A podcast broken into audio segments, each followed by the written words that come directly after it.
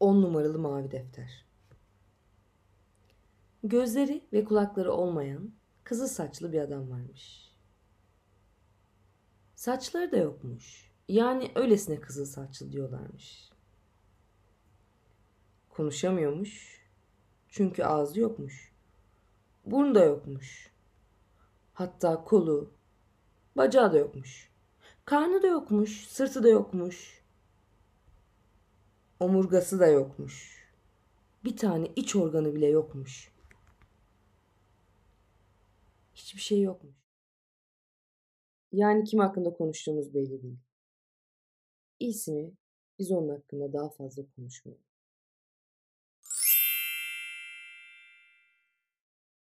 Bir sone. Hiç beklenmedik bir şey geldi başıma. Birdenbire hangisinin, yedinin mi, sekizin mi daha önce geldiğini unuttum. Komşulara gidip bu konu hakkında düşündüklerini sordum. Onların nasıl sayacaklığını hatırlayamadıklarını fark ettiklerinde hem onların hem de beni nasıl hayata düştüğümüzü bir hayal edin. 1, 2, 3, 4, 5 ve 6'yı hatırlıyorlardı ama daha sonra neyin geldiğini unutmuşlardı. Hep birlikte mallarına fahiş fiyat koyan dükkanı, Znamenskaya Caddesi ile Bassesnaya Caddesi'nin köşesindeki gastronoma gittik.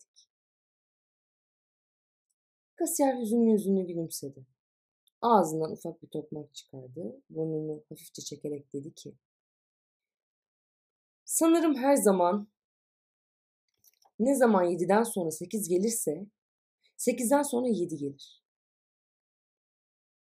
Kasiyere teşekkür edip neşe içinde dükkandan çıktık. Ama sonra kasiyerin söylediklerini düşündükçe moralimiz yine bozuldu. Çünkü sözlerin hiçbir anlamı yokmuş gibi geliyordu bize. Şimdi ne yapacaktık? Yazlık bahçeye gidip oradaki ağaçları saymaya başladık. Ama altıya varır varmaz yeniden tartışmaya başladık. Kimilerine göre önce sekiz geliyordu, kimilerine göre de yedi. Yıllarca tartışabilirdik. Ama şansla bakın ki banktan bir çocuk yere düşüp çene kemiklerini kırdı.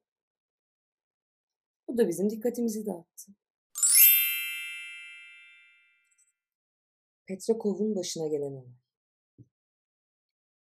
Bir fırsatını bulunca Petrakov yatıp uyumak istedi. Ama yatarken yatağa ıskaladı.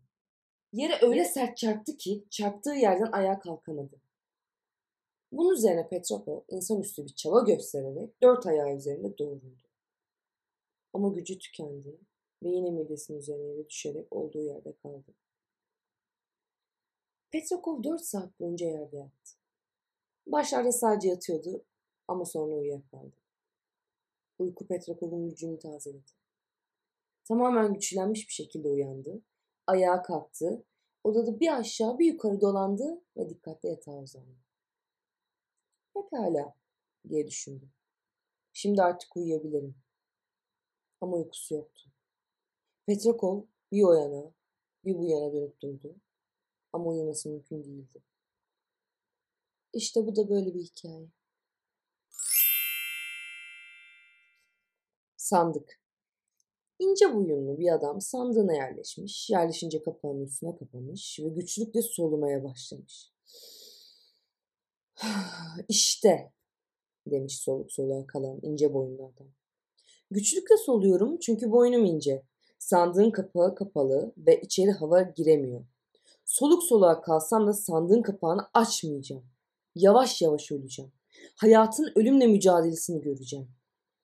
Bu pek doğal olmayan savaş eşit şartlarda geçiyor. Çünkü doğal olarak ölüm galip gelecek. Ölüme yenilen hayatsa itinayla son dakikaya kadar boş ümidini kaybetmeden düşmanıyla savaşacak. Şu an gerçekleşen bu mücadele hayat zaferinin yöntemini öğrenecek. Bunun için hayatın ellerimi sandığın kapağını açmaya zorlaması gerekecek. Bakıp görelim. Kim kimin hakkından gelecek? Bir de ölesiye naftalin kokmasaydı. Eğer hayat galip gelirse sandıktaki eşyaları sigara niyetine saracağım. Hıh, işte başladı. Artık hiç nefes alamıyorum. Öldüm. Bu çok açık. Artık bir kurtuluşum yok. Kafamda da öyle ulvi şeyler yok. Boğulacağım. Ah. Bu da ne? Şu an bir şeyler oldu ama tam olarak ne anlayamıyorum. Bir şeyler gördüm. Bir şeyler duydum sanki. Ah. Yine bir şeyler o. Tanrım. Nefes alamıyorum. Ölüyorum galiba. E, artık bu da neyin nesi ya? Nereden çıktı bu şarkı? Galiba boynum ağrıyor. Peki sandık nerede? Neden odamdaki her şeyi görüyorum? Evet, nasıl oluyorsa artık yerde yatıyorum. Ama sandık nerede? İnce boyunlu adam yerden kalktı ve etrafına baktı.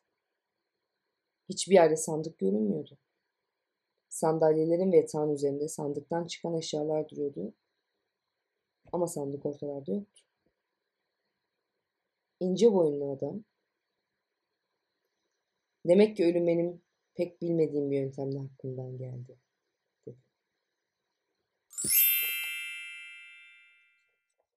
Maşkin Koşkin'i öldürdü. Yoldaş Koşkin, yoldaş Maşkin'in çevresine dans etti. Yoldaş Maşkin gözleriyle yoldaş Koşkin'i izledi. Yoldaş Koşkin aşağılanırcasına kollarını salladı ve iğrenircesine bacaklarını salladı. Yoldaş Maşkin kaşlarını çattı. Yoldaş Koşkin belini oynattı ve sağ ayağını yere vurdu. Yoldaş Maşkin bir çığlık koparıp Yoldaş Koşkin üzerine atladı. Yoldaş Koşkin kaçmaya çalıştı. Ama tökezleyip Yoldaş Maşkin'le yakalandı. Yoldaş Maşkin Yoldaş Koşkin'in kafasına yumruk attı. Yoldaş Koşkin bir çığlık atıp ellerinin ve dizlerinin üzerine düştü.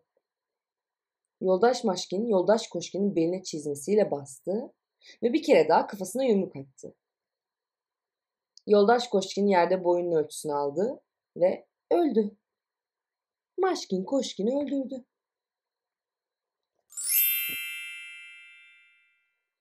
Karşılaşma İşte bir keresinde adamın biri işe gitmiş. Yolda Polonya ekmeği almış, evine giden başka bir adamı rastlamış. İşte bu kadar aslında.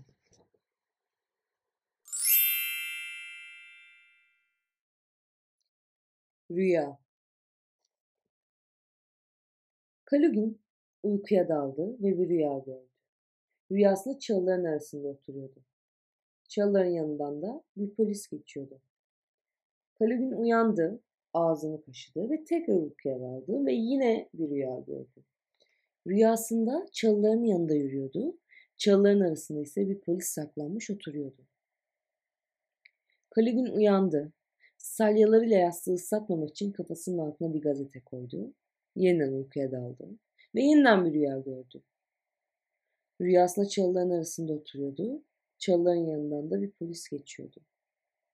Kalibin uyandı. Gazeteyi değiştirdi. Uzanıp tekrar uykuya daldı. Dalar dalmaz yeniden rüya gördü. Rüyasında çalıların yanından yürüyordu. Çalıların arasında ise bir polis oturuyordu. Kalubin tam bu sırada uyandı ve daha fazla uyumamaya karar verdi. Bu kararı verir vermez de uykuya daldı ve rüya gördü. Rüyasında polisin arkasında oturuyordu ve yanlarından çalılar geçiyordu. Kalubin bir çığlık attı, yatağın içine dönüp durdu ama uyanamadı. Kalugin dört gün, dört gece boyunca uyudu. Ve beşinci gün uyandığında o kadar zayıflamıştı ki çizmelerini ayağından çıkmasınlar diye bir iple bağlayarak sıkıştırmak zorunda kalmıştı. Kalugin'i her zaman buğday ekmeği almaya gittiği fırında kimse tanımadı ve eline yarım buğday ekmeği tutuşturdular. Halk Sağlığı Komisyonu evleri dolaştıklarında Kalugin'i görüp onu hiçbir halta yaramaz ve halk sağlığına aykırı buldular. Komisyon daire kiralama kooperatifine Kalugin'i çöplerle birlikte atması talimatını verdi. Kalugin'i ikiye katladılar ve çöp diye attılar.